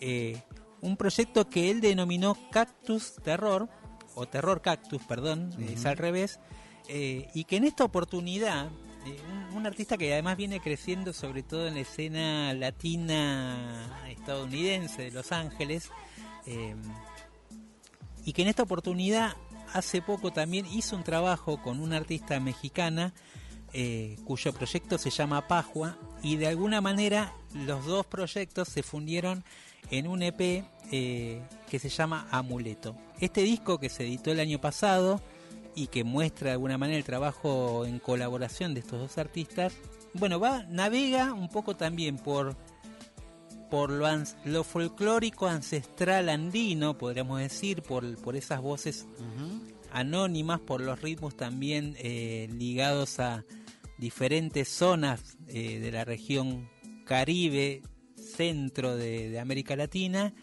y con estas texturas un poco más electrónicas, psicodélicas, y también el universo de la cumbia y de los ritmos andinos. Ahí hay una mezcla muy interesante, interesante que la van a escuchar sí. ahora en este single que se llama Travesura. A ver, ahí lo vamos a escuchar unos segundos para que tengan una referencia. Y después puedan ir directamente a escuchar el E P Amuleto de la gente de Terror Cactus y Pajua. Mientras la selva húmeda para escuchar, la noche oscura donde está el jaguar. Ven animal, muéstrame el camino, tú me lo vas a enseñar. Llévame hacia la cueva, donde el eco se queda. Círculo ecuatorial, toma mi cintura como un tambor a su figura. Mi corazón salvaje baila con agasaje. Entendí que con coraje se quita ton, se quita ton. Suelta la travesura, suelta.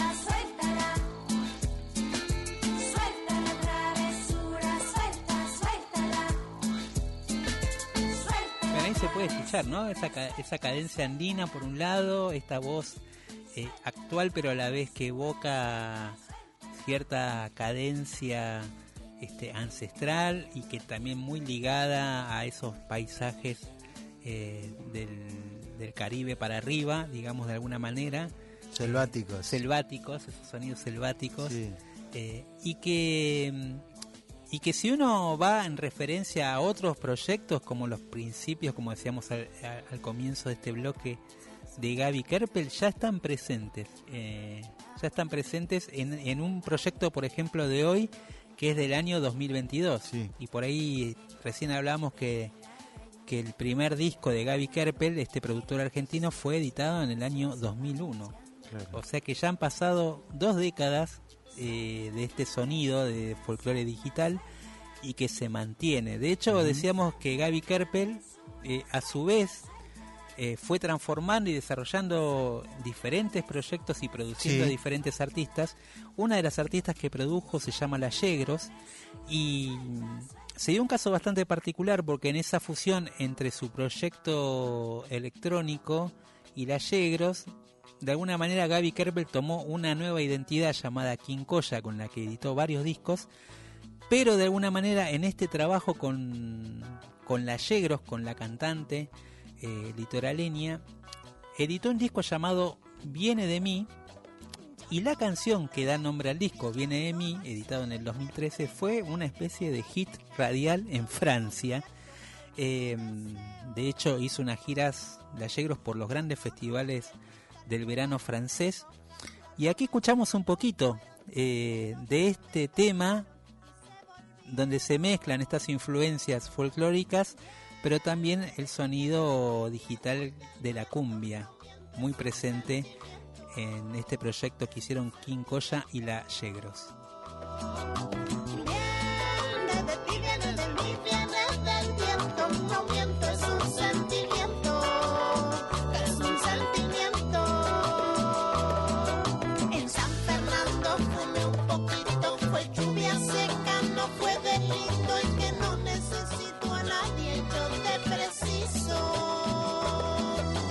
Bueno, ¿y hacia dónde apunta, crees vos, Gaby, esto? Porque estamos hablando de la vigencia, o más bien, digamos, la vitalidad de un tipo de subgénero surgido hace veinte años. Sin embargo, parece ser como que todo es posible, porque todas las combinaciones posibles están ahí para hacerse, ¿no? Y creo que se van profundizando, en realidad. Claro. Lo que empezó como un impulso de laboratorio, casi como una experimentación musical, sí. eh, fue afianzando un sonido y de hecho obviamente cada vez se fue más despegando de ese sonido que puede a veces ser, sonar frío más, ¿no? Desde los beats, de la electrónica más dura, y fue fluyendo en un lenguaje muy común, muy natural, y de hecho los músicos cada vez eh, lo abordan de esa manera más natural y los proyectos surgen, sí. Los sonidos son muy naturales y un poco hay diferentes ejemplos, pero vamos a escuchar ahora a Cocha Runa, en realidad el tema Cocha Runa, sí. de Nicolás Cruz. Que es una estrella mundial de este, de este, de, de este género, de este digamos, género. ¿No? Totalmente. Eh, ecuatoriano. Músico ecuatoriano, claro. Eh, que viven en Europa o pasa buena parte del tiempo en Europa y que es cabeza de cartel en muchos festivales de música global que andan dando vueltas por, por aquellas zonas, en donde en parte también, digamos, la situación económica genera que haya impulso para proyectos culturales, entre otros festivales donde se convocan a músicos de todo el mundo, que son como una gran vidriera. Pienso, hay un festival en España que se llama La Mar de Músicas, sí. este, entre otros, pero bueno, está Womex, eh, como feria de música, está el, el proyecto que también se convierte en un festival, quiero decir, que ocurre en Alemania, uh-huh. eh, en donde este tipo de músicos, entre otros, el caso de Nicolás Cruz es el más sí, sí, exitoso, el más exitoso. Decir, y, este... y por ahí donde la, la raíz folclórica tiene una presencia eh, en escenarios, como decís vos, multitudinarios y contemporáneos, sí. muy fuerte, eh, y donde también derrama esta influencia para proyectos Exacto. futuros, digamos. E incluso, ¿no?, cumple con un rol que es el de hacer conocer la música folclórica de su país, que Ecuador, dentro del enorme manantial de música que ha surgido de América Latina, al ser un país más pequeño y no haber tenido grandes figuras, ni cantantes, ni compositores, de alguna forma estaba como ahí perdida en el catálogo, pero lo que ha hecho Nicolás Cruz en los últimos diez, quince años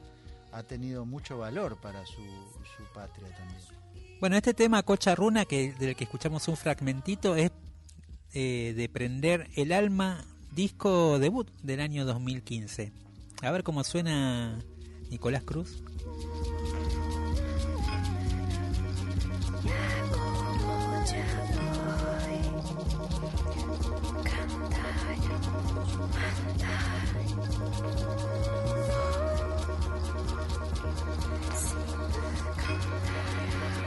Bueno, ahí, ahí pueden escuchar esta mezcla de la música electrónica con los sonidos de la naturaleza también. Sí, con, con, está muy con... presente en su música, sí, ¿no? Sí, esta sí, idea samplers de... o, o sí. como registros de manantiales, sí. de ruido de tormenta, de... Este, que tiene bueno, mucho que ver con la geografía ecuatoriana, hay que decirlo, ¿no? Un, un pequeño país eh, surcado por grandes eh, elevaciones montañosas, selva, con variedad de climas de una región a la otra, y con una gran variedad, una gran biodiversidad que hoy día es, eh, bueno, parte del patrimonio mundial, ¿no?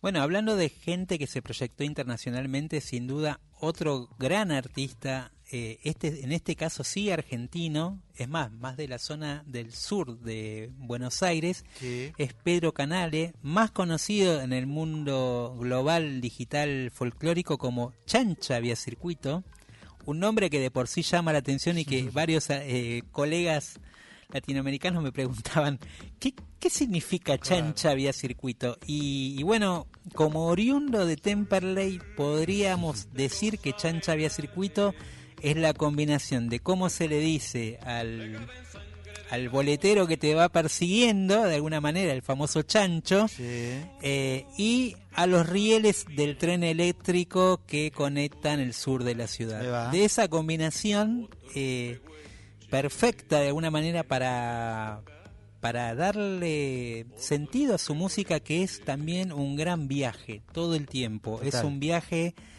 o hacia la naturaleza, o hacia el interior, o hacia los sonidos eh, que nos rodean, pero sobre todo en el caso de Chancha Bicircuito hay una presencia, hay, un, hay una raíz muy fuerte ligada también a la naturaleza. De hecho, eh, Pedro Canale hoy está viviendo en la Quebrada Humahuaca, se mudó y se fue directamente a vivir ahí en un paraje a unos kilómetros de Tilcara, y ahí armó su laboratorio electrónico y desde ahí viaja a Europa, viaja a Estados Unidos, viaja al resto de América uh-huh. Latina. Eh, y lo que vamos a escuchar, bueno, que ya estamos escuchando, es como su mayor impacto, diría, mediático, en función de que... Eh, en una de las series de esta época, de tantas series que ha tenido tanta relevancia como Breaking Bad, que cuenta la historia de un profesor de química que debe tomar una decisión en un momento culminante de su vida y encuentra una nueva forma de negocio. Eh, una de las temporadas y en donde el crescendo dramático es tan relevante terminaba con esta canción. en donde se escuchaba la voz, nada más y nada menos, que de José Larralde. Escuchamos un poquito. El cielo, la honda noche, se oye del viento la serenata, tu voz la luna prende en la negra. Bueno, ¿quién lo hubiera imaginado a José Larralde montado sobre un beat electrónico? Y musicalizando, eh, musicalizando la escena en donde dos personas, en una actitud más que sospechosa, están cavando una fosa en el desierto. En el desierto. Sí, pero va muy bien, ¿eh? Cuando uno mira la escena totalmente. Y escucha la música, dice, qué, qué bien que lo pensó esto. Sí.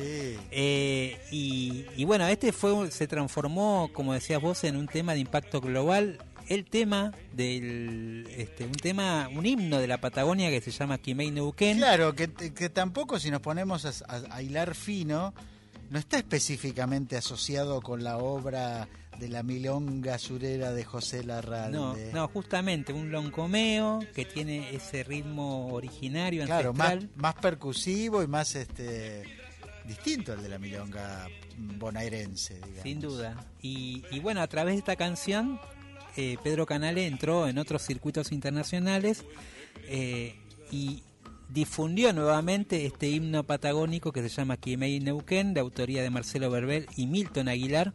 Así que así, de alguna manera, el género volvió también eh, a tener una proyección muy importante, sí, que sigue rebotando en diferentes proyectos actualmente.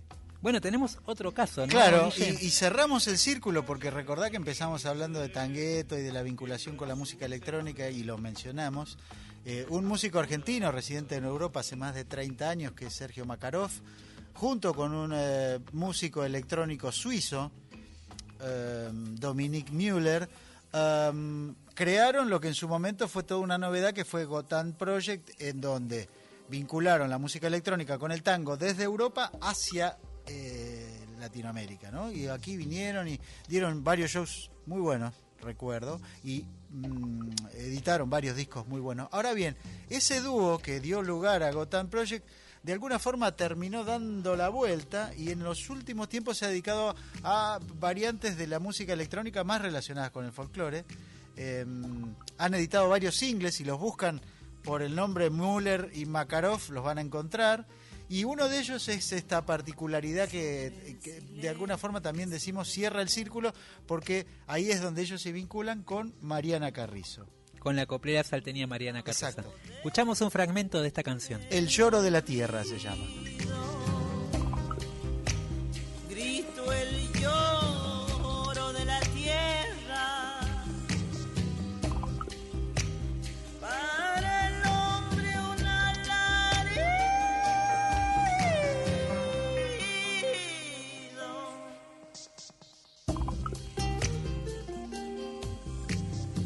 Bueno, y lo que proponen muchos estos proyectos, eh, Guille, y creo que hay una sintonía entre todos, es esta especie de viaje que proponen, sí, ¿no? Viaje, sí, musical. Sí, encontrarle como la, la onda. Dejarse fluir ahí como a, por ese a, ritmo. A música que viene de siglos y siglos atrás, ¿no? Es también una forma de reivindicarlo, conectarlo con el futuro, esta idea que siempre se habla de la visión cósmica de, las, de los pueblos originarios y de los conocimientos y de la relación que tenían con el universo y con el mundo. Eh, y esta música que suena a futuro, porque naturalmente así es, eh, reconecta con eso y sobre todo con la tierra, ¿no? Es, eh, viniendo de aquí de Latinoamérica, es fundamental esta relación con el universo y con la tierra. Bueno, y para mí uno de los mejores ejemplos y uno de mis artistas preferidos, sin duda, desde que aparecieron, eh, es el grupo Tremor, un trío formado por Leonardo Martinelli, eh, por Gerardo Farés y por Camilo Carabajal, Flor de apellido, sí, ¿no? Con una formación, cuando aparecieron, que podía sonar a una especie de ovni que descendía del planeta Saturno, eh, bombo legüero, eh, teclados analógicos y podemos decir valvulares, y charango, roncoco, guitarra eléctrica, eh, distorsionadores, una mezcla rarísima de, sí, alguna manera, pero que a la vez, como decías vos, sonaba futuro y sonaba a eh, a un pasado también muy fuerte y de una raíz muy presente en su música.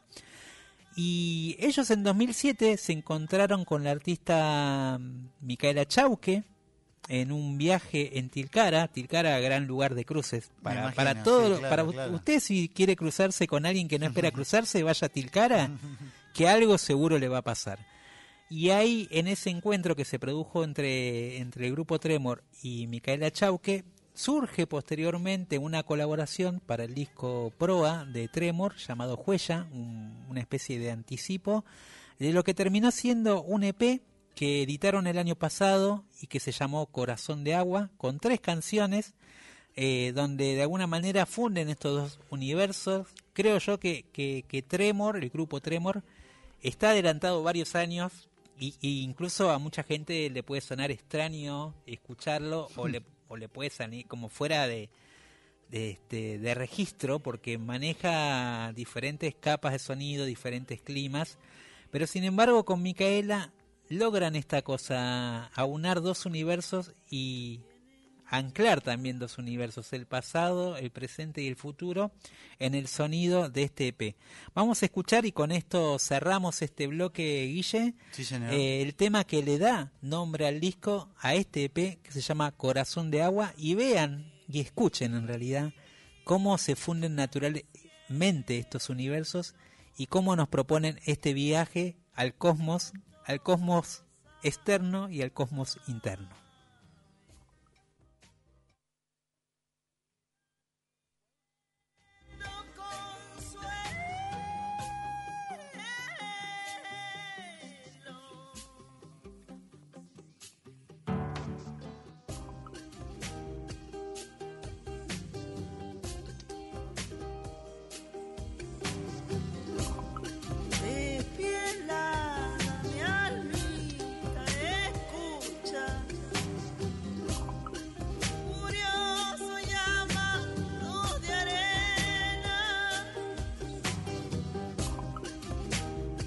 Pachamama me anuncia, viene llegando las penas.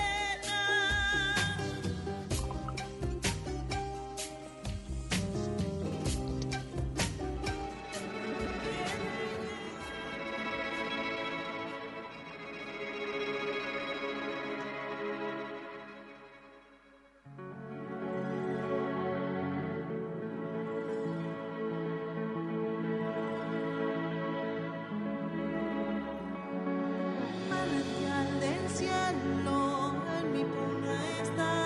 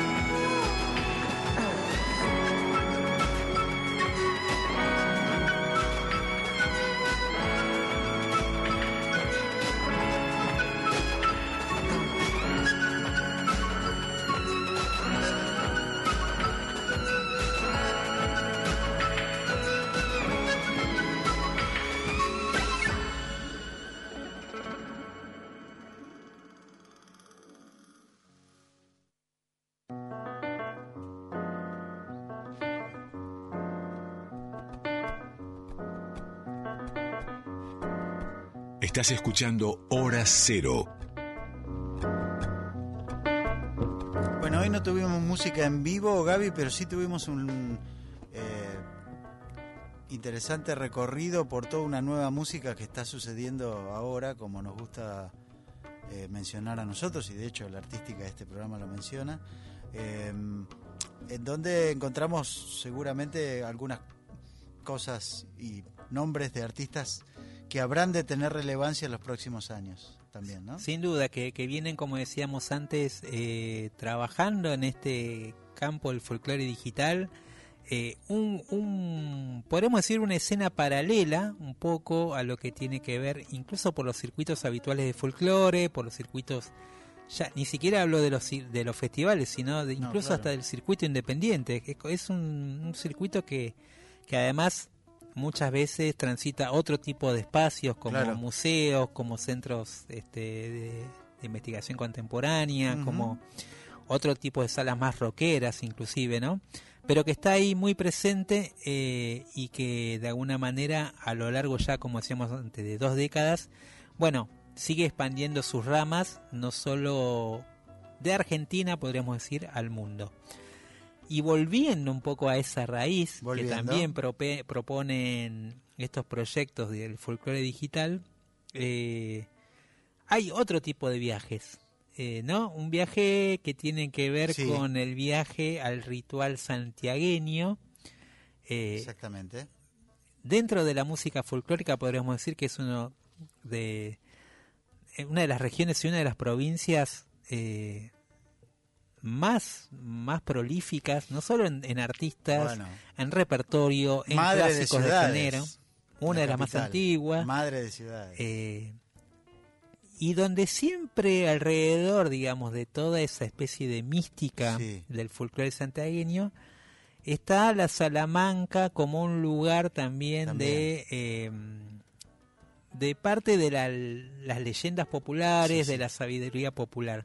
Hay un dato igual que a mí siempre me pareció simpático, que me comentó una vez el gran maestro Don Sisto Palavecino, violinista santiagueño, quichista, gran defensor del, del idioma quichua, Totalmente. ahí en Santiago del sí. Estero, y que él me decía que él se iba a practicar al monte con su primer violín eh, a eso de los trece años, y que cuando fue un poco más grande, sin decirle a la madre, una vez se... Eh, Eh, se metió en el monte por esta idea misma de la Salamanca, por esta, esta cuestión de la leyenda, para ver qué podía aprender, qué... y dice que al final no, no pasó nada, dice, estuvo toda una noche en medio del monte, y, y me gustaba cómo, con qué simpleza lo desmitificaba este, esta parte, porque creo que también, si bien eso po- forma parte del imaginario popular, creo que un poco la atmósfera santiagueña es lo que de alguna sí. manera termina generando ese tipo de música y ese Exacto. tipo de artistas, ¿no? Ni hablar, entonces, ni hablar. Y ese humor también. Claro, y ese humor. Y podríamos decir que la Salamanca, en todo, todo caso, forma parte de uno de los elementos más que conforman esa identidad y esa cosmovisión del ser santiagueño.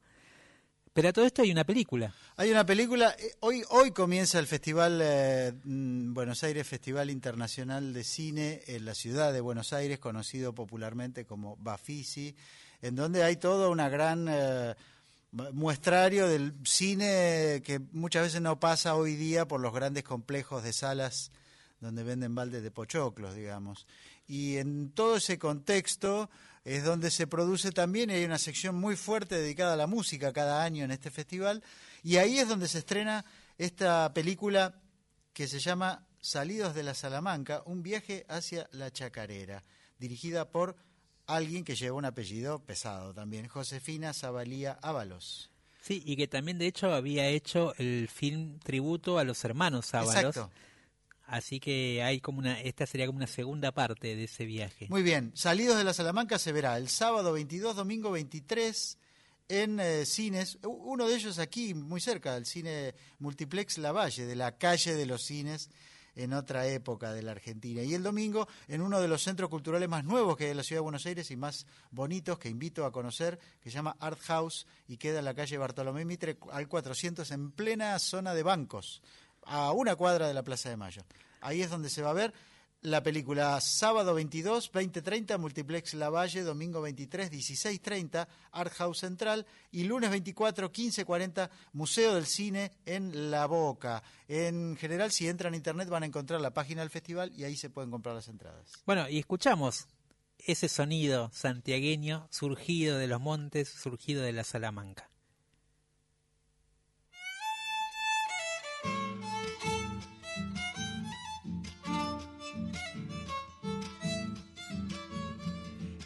Ten pipas uruguaso, receta trera necoso, tra la la la la la la, tra la la la la la la. Maver agita siricui, no callambrine cacoso, tra la la la la la la la, tra la la la la la la. Relicariut cosogrini, kunca y pimchura kunki, tra la la la la la la la, tra la la la la la. Kai su receta en cabida y caparis pa mi así punki, tra la la la la la la la, tra la la la la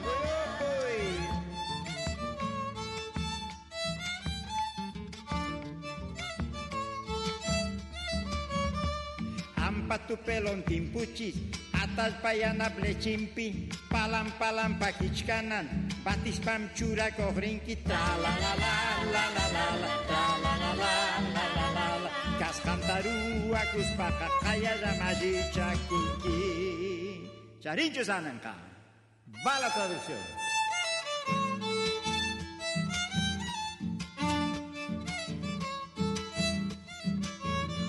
Si hubiera quien te lo hiciera, yo te daría un remedio. Ta la la la la la la, ta la la la la la. A ver, acóstate bien, que yo nomás te refriego, tra la la la la la la la, tra la la la la la la. Te he de dar un relicario, en tu cuello irá colgado, tra la la la la la la la, tra la la la la la la. Con esta receta vida te vas a reír gritando, tra la la la la la la la, tra la la la la la la.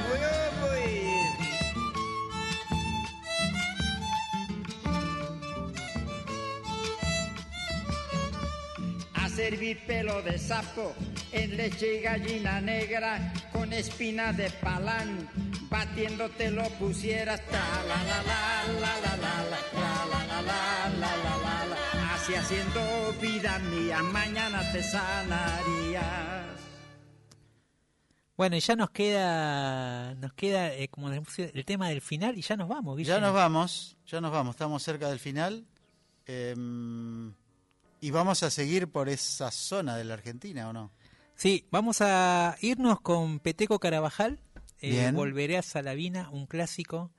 Eh, Terminamos a todo ritmo santiagueño. A todo ritmo santiagueño, va con dedicación. Y bueno, los esperamos a todos, a todas, el próximo martes a las veintitrés por Folclórica Nacional. Esto fue Hora Cero. Que tengan buena semana. Saludos a todo el equipo. Ya nos vamos.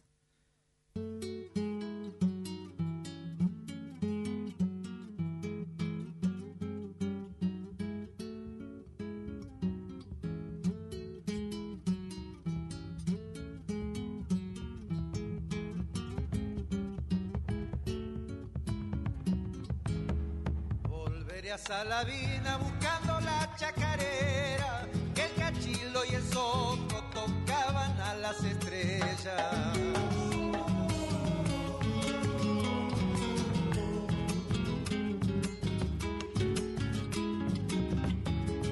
Noche de serenatas en sulky por varias leguas, los sonidos del monte ya presagiaban la fiesta.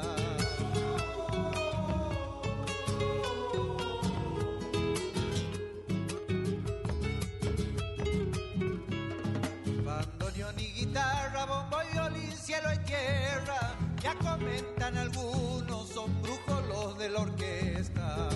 Volveré a Salavina buscando la chacarera, el cachilo y el sonco tocaban a las estrellas.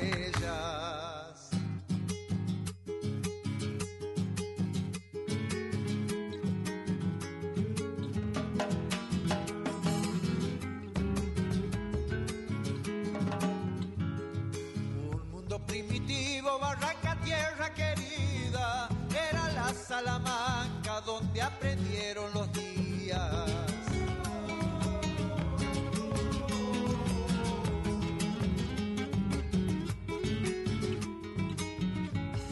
Allí aprendieron todo, la vida y la chacarera, y a sembrar en el aire lo que cantaba la tierra.